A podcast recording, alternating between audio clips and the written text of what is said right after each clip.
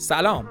امروز 4 نوامبر 2023 13 آبان 1402 من توحیدم و از رادیو اکس کوینو با شما صحبت می‌کنم. توی کوین‌کست این هفته قرار در جریان مهمترین اخبار بازار کریپتو قرار بگیریم. به امید اینکه بازار پرحرارت این روزا شب بارونی و سرد شما رو گرمتر کنه. بریم سراغ اولین خبر.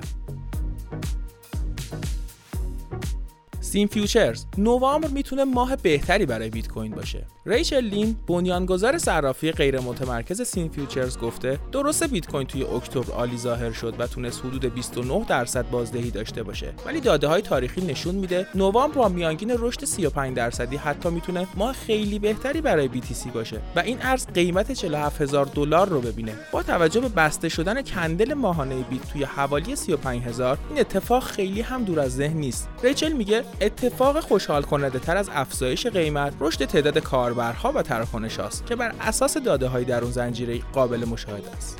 حالا تو این روزای خوب بازم فدرال رزرو دست از سر کریپتو بر نداشته و با مجله بیت کوین درگیر شده.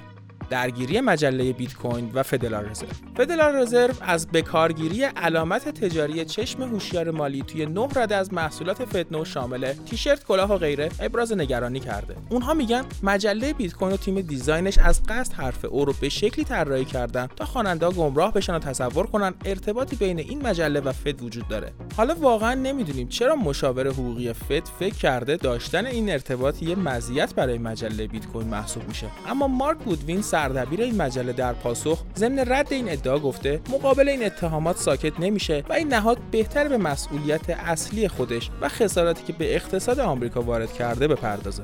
اما برخلاف آمریکا همسایه جنوبی آبهای خلیج فارس به سرعت به دنبال توسعه این حوزه است. ابوظبی پیشتاز در تصویب اولین چارچوب مقررات نظارتی رمزارزها در جهان. بازار جهانی ابوظبی ADGM اولین چارچوب مقررات نظارتی جهان تو حوزه رمزارزها رو معرفی کرد. این مقررات مرتبط با فناوری دفتر کل توضیح شده و به طور ویژه برای مؤسسات بلاکچینی و دعاها یا همون سازمانهای غیر متمرکز خودگردان طراحی شده. هدف از این چارچوب افزایش شفافیت در بخش های دیجیتالی و تقویت موقعیت این نهاد به عنوان یک رهبر جهانی در مقررات دارایی دیجیتال عنوان شده. خبر بعد ما رو به غرب آبهای سرد دریای کاسپیان می‌بره.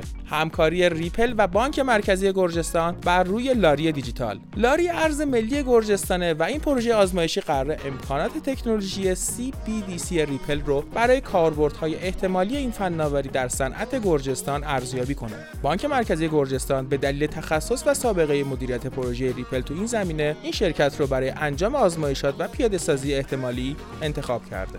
میریم به شرق آسیا و مردم خاص کره جنوبی. افزایش سهم آپ بیت در بین صرافی های کره جنوبی.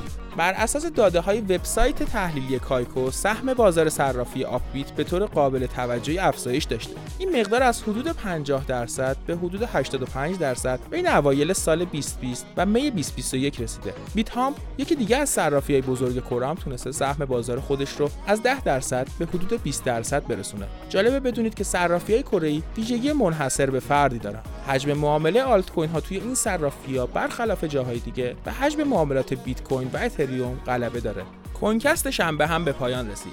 من و تیم رادیو اکس کوینو شب بارونی آرومی رو براتون آرزو می‌کنیم.